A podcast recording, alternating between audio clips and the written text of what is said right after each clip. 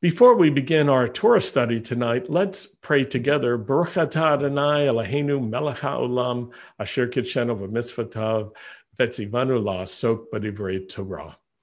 Blessed are you, Lord our God, King of the universe, who sanctifies us with his commands and commands us to engross ourselves in the words of Torah.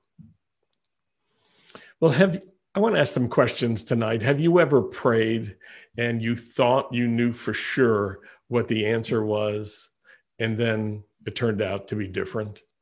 Have you ever felt that you knew how a situation was going to turn out, and then it turned out quite different from what you thought? Have you ever had a first impression about someone, and then after you got to know them, you realized they were quite different than that first impression?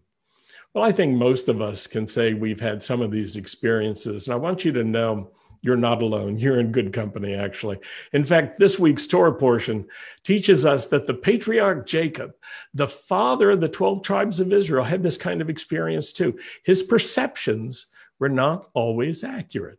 Jacob's first impression wasn't right on several occasions. It wasn't based on real information. And once he got more information, he had to update his first impression. His second impression was much better and it was more accurate. And so tonight I want to talk about how we can fix our own wrong impressions.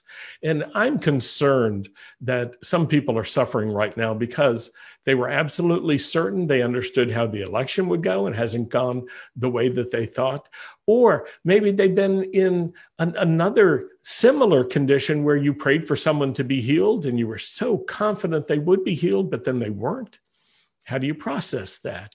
Or, or maybe during all of the troubles of this um, COVID 19 pandemic, you thought you knew how things were going to turn out, and they've turned out different. Well, how do you process things when you have an impression that turns out to be incorrect or wrong in some way? And we want to study tonight to find some answers. And one of the starting points is when we find that our own impressions were wrong, we can approach that with real humility. We don't have to cover things up. We can acknowledge what the scripture says. I only know in part, I only prophesy in part. And then in humility, we can learn, hopefully, in the future, not to box God in, because when you box God in, you box yourself in. And if you got something wrong and others are disappointed in God because of you, be humble. You can be simple and say, I was wrong. I don't want you to suffer too much if you're in that condition. The scriptures teach us how we can handle such situations, and we can learn from the life of Jacob how to fix wrong impressions we had. And one of the reasons I love the scriptures is that they present the simple and unvarnished truth about life about human nature and the life of faith. And this week's Torah portion is a great example. Let's look at a very significant moment in the life of Jacob.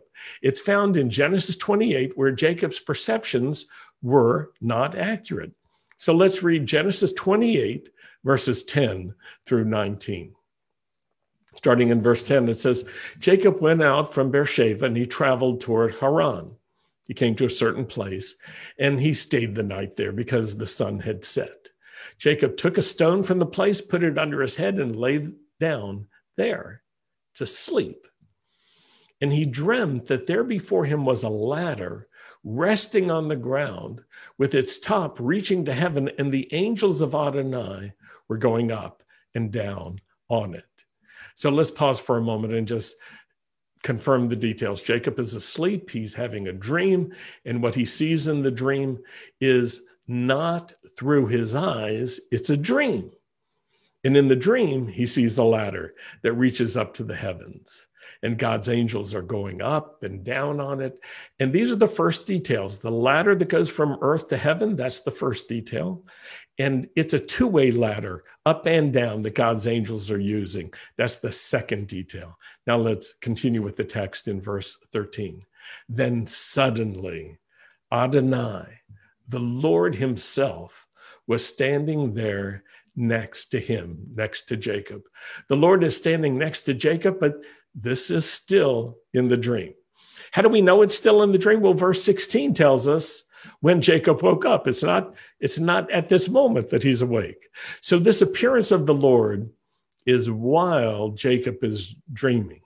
But it still is an important detail because in this dream, the Lord is standing next to Jacob. So in the dream, Jacob knew it was the Lord and he knew the Lord was standing next to him. Some translations say the Lord was standing at the top of the ladder, but I think the Jewish Publication Society translation got the detail right. It says, And behold, the Lord stood beside him and said, I am the Lord, the God of Abraham, your father, and the God of Isaac. I think that's profound. And it's powerful because this is this is a uh, Jewish translation that is trying to capture accurately what the Hebrew says. And it says it very simply the Lord stood beside him, not above the ladder, but right next to Jacob. I think that's awesome. And if you ever are wondering, like, what do you do when translations don't agree? You just got to work through it. And I like to check Jewish translations in order to find out how they handle something. And in this case, the translators were, I think, very accurate. Well, it continues. And the Lord said, I am Adonai the God of Abraham, your father, and the God of Isaac, the land on which you're lying, I will give to you and to your descendants, and your descendants will be as numerous as the grains of dust on the earth. You will expand to the west and to the east, to the north and to the south, and by you and your descendants, all the families of the earth will be blessed. Look, this is verse 15. Look, I am with you I will guard you wherever you go. I will bring you back into this land because I won't leave you until I've done what I've promised you. Wow, this is a powerful, powerful message, powerful dream. In this dream, the Lord communicates as one who's standing right next to Jacob. He's not far off, he's close by the Lord is paying very close attention as well to Jacob. He's, he says, This land where you're lying, he sees where Jacob is. That is so awesome. And that shapes, that shapes Jacob's understanding of God. God is personal. He's not abstract. He can come near. He can enter into our time space physical world and he can observe us. He sees us. He's not some prime mover who the Greek philosophers thought about, who created a universe that he remained far away from. And who got things started and then just sort of let it go on its own. No, the God of Israel, the God of Torah, the God who who we serve is a God who's near us and he's with us. Verse 15 says, "Look, I'm with you." Look, I like that. Be observant, take notice, pay attention. Those are amplifying meanings. You pay attention, Jacob. I am with you. I won't leave you. Isn't that an incredible and very personal revelation? It carries great weight for Jacob. It shapes his understanding of God. Jacob understands this is a revelation from God and about God, and it touches not only God's covenant, but Jacob's participation in that covenant. And Jacob understands this is the clear revelation of God to him. It's meant to shape his view of God, of his own future, and of God's plans. And Jacob doesn't have doubts about this being from the Lord. And yet, the Torah says it all happens in a dream. But the scripture says that God can speak to us through dreams. So, back to the questions that I raised at the beginning. What did Jacob need to fix about his first impression? What was wrong about his first impression. That's what I want to focus on right now because that's what the next verse speaks to. It's verse 16. Jacob awoke from his sleep and said, Truly, Adonai is in this place, and I did not know it. Truly, Adonai is in this place, and I didn't know it. Jacob wakes up and he's quite mindful of what's just happened in the dream. And here's this comment about his own inaccurate perception, his wrong impression. He says, Truly, the Lord is in this place, and I did not know it. Jacob's perception up to that point had not been accurate. His first impression must have been something like this I'm out here in this place all by myself. I'm moving through this land on my own.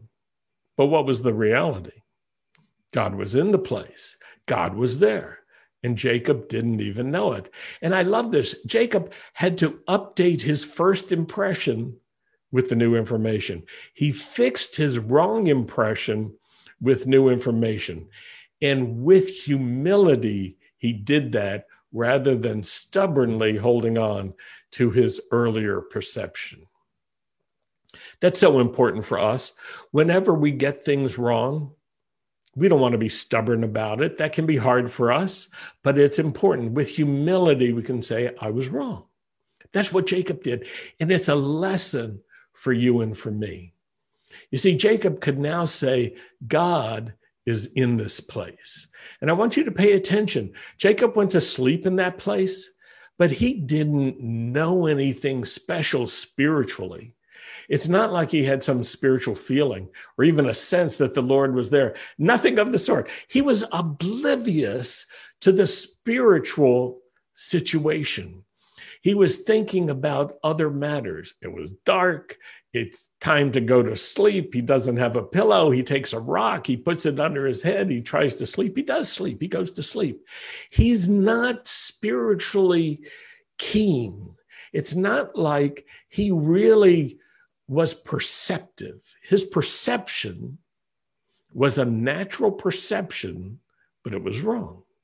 It was similar to Moses at the burning bush. Now, Moses, remember, if, if you can, he saw the burning bush and he was curious, but he didn't know the Lord was there. He didn't know it was a holy place. He didn't know the Lord was present. He just thought that's a scene, that's a that's a bush burning that's not being consumed. I've never seen anything like that.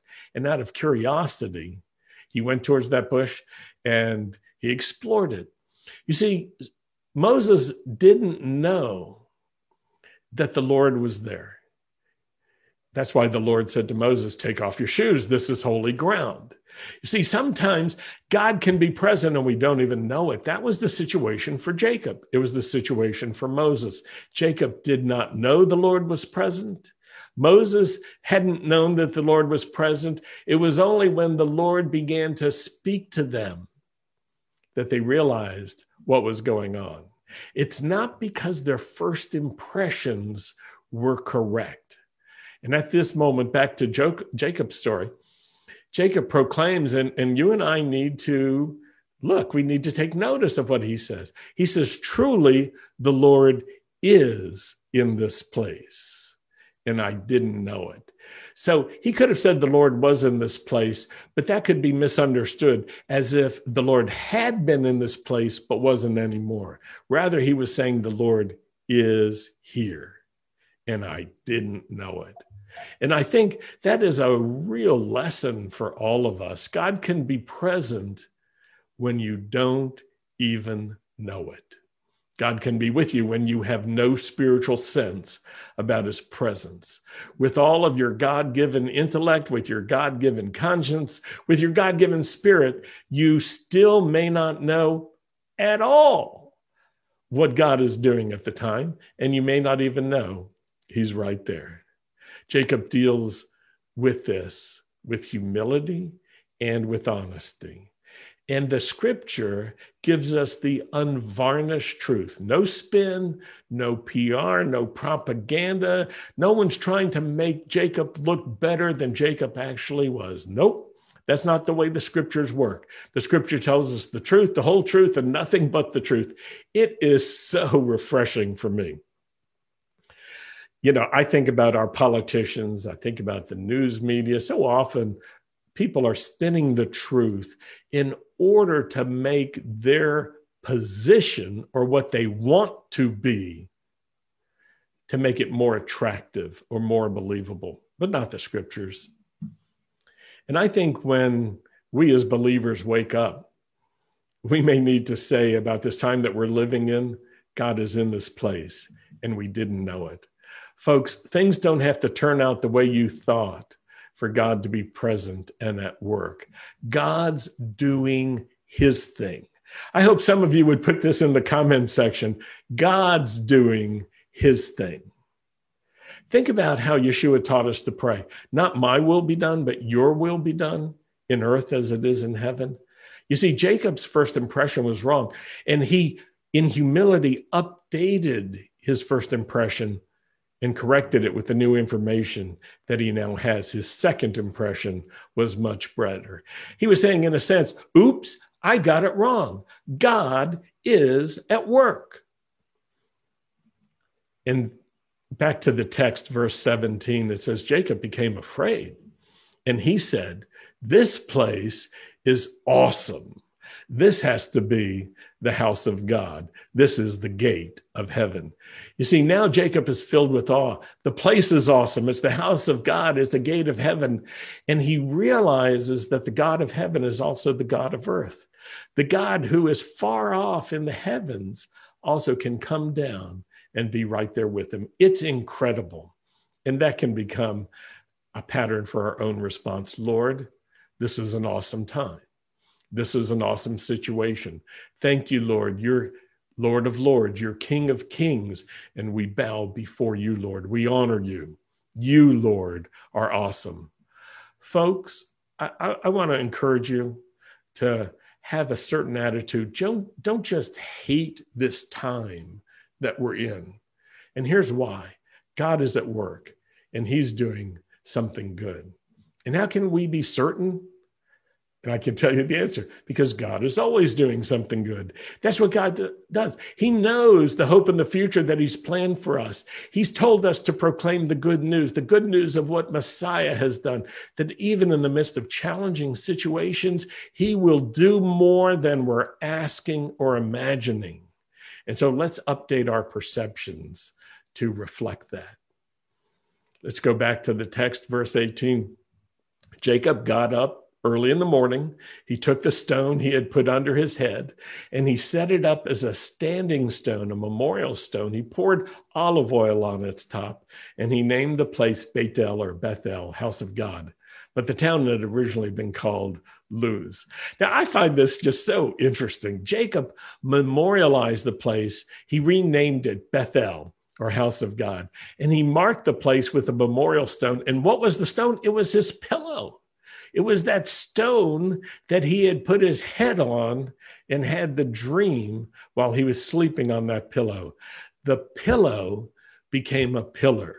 The pillow, that, that rock, that uncomfortable pillow. I mean, it's hard to even call it a pillow. We shouldn't, I don't know what you would call it. Who in normal circumstances would pick a stone for a pillow? Well, Jacob took that stone and turned it into a memorial. He marked the place with a memorial stone. He anointed it with oil. And even though the place had a name, Luz, for Jacob, it was now Bethel. You see, it's a great lesson for us. God is at work even when we may not fully perceive it. God is at work even when we may not perceive it at all. And just because you don't perceive the Lord at work, it doesn't mean he's not at work. He's the one who's trying to open our eyes and enlarge our perception. Folks, we're not trying to open God's eyes. We're trying to open our eyes. And our eyes, oh, our eyes need so much help. There's an important lesson in 1 Corinthians 13 9 that I think helps us understand how to how to process how to think about situations when we didn't realize how they were going to go even though we were sure they were going to go the way we thought. But it turned out they went differently. 1 corinthians 13 9 says this we know in part and we prophesy in part. Another translation now our knowledge is partial and incomplete. And even the gift of prophecy reveals only part of the whole picture. Mishpocha, now we only know in part. We have limited perception and understanding. Now, that's the reality that the scripture wants us to recognize. The scripture doesn't want us to put God in a box and then put ourselves in a box of theological unreality where we're just imagining the way things are, but we don't really see things the way God does. You and I do have limited perception and understanding. And so, what should we do? Should we just say, well, you know what? I can never know anything? No. First Thessalonians 5, verse 21 tells us something that's so useful. It says, examine everything carefully and hold fast to that which is good. Examine everything carefully. Pay attention, dig deep, evaluate, and then hold fast to the part that was good. Now, we're given a caution here. I would put it this way don't fall in love with your own perceptions. And don't even fall in love with your own spiritual conclusions. Keep evaluating and stay humble.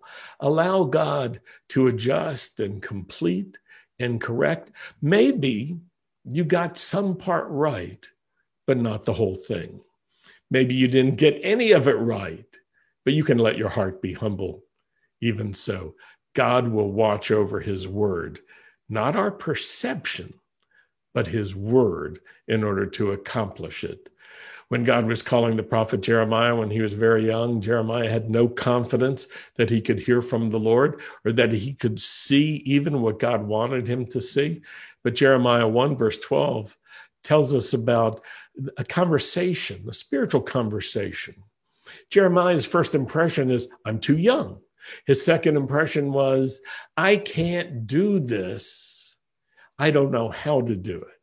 But the Lord walked with him through that. His first and second impressions were wrong. His third impression was corrected. The Lord said to Jeremiah in verse 12, You've seen well, for I'm watching over my word to perform it. I am watching over my word to perform it. Well, here's a, a, really difficult test, I think, for some folks right now. If you become disappointed in the Lord because you thought you knew for sure what the outcome of the election would be, and then now is a good time to humble yourself before God. All of us know in part and we see in part. That's our reality. God uses this aspect of our human nature to build humility in us, to call for humility, and then to develop and reveal it in us, and to remind us that we need to be dependent on God. You and I will not get everything right. We will pray sometimes and we'll have great confidence, and nothing will happen the way we thought. Other times we won't understand anything. We'll pray, and God will do everything. There will be times when we have no spiritual sense, no sense of anointing, or no sense that God is breaking through, and yet He is.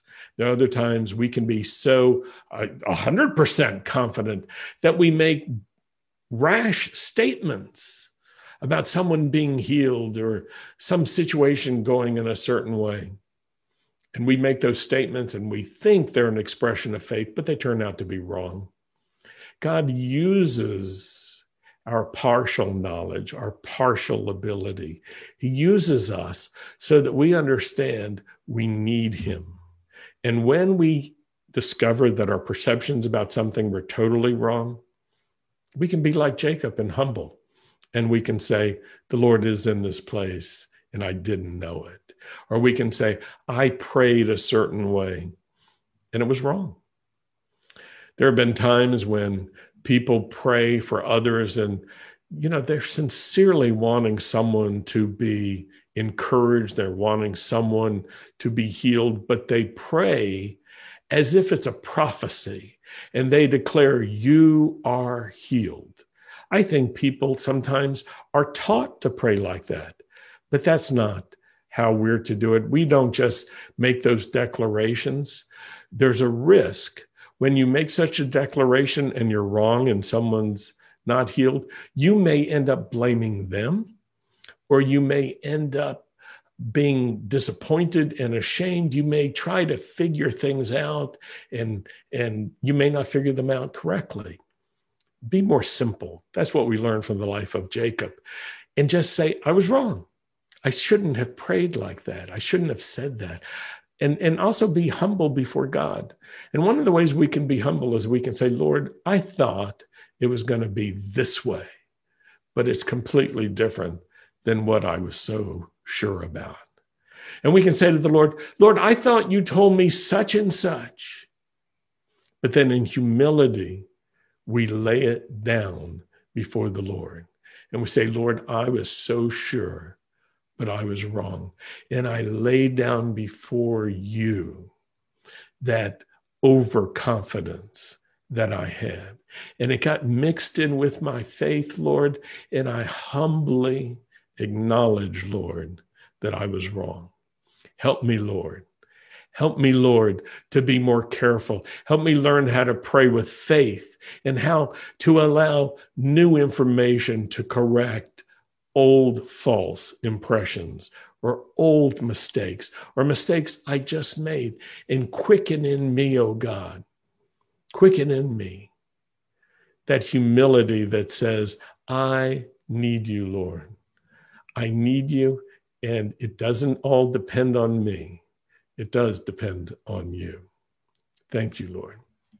Well, Philippians chapter 1, verses 9 and 10 articulates a prayer, and it's the same thing that's in my heart. And this is what Paul wrote This is my prayer that your love may abound more and more in knowledge, in depth of insight, so that you may be able to test and to prove what is best and may be pure and blameless for the day of Messiah.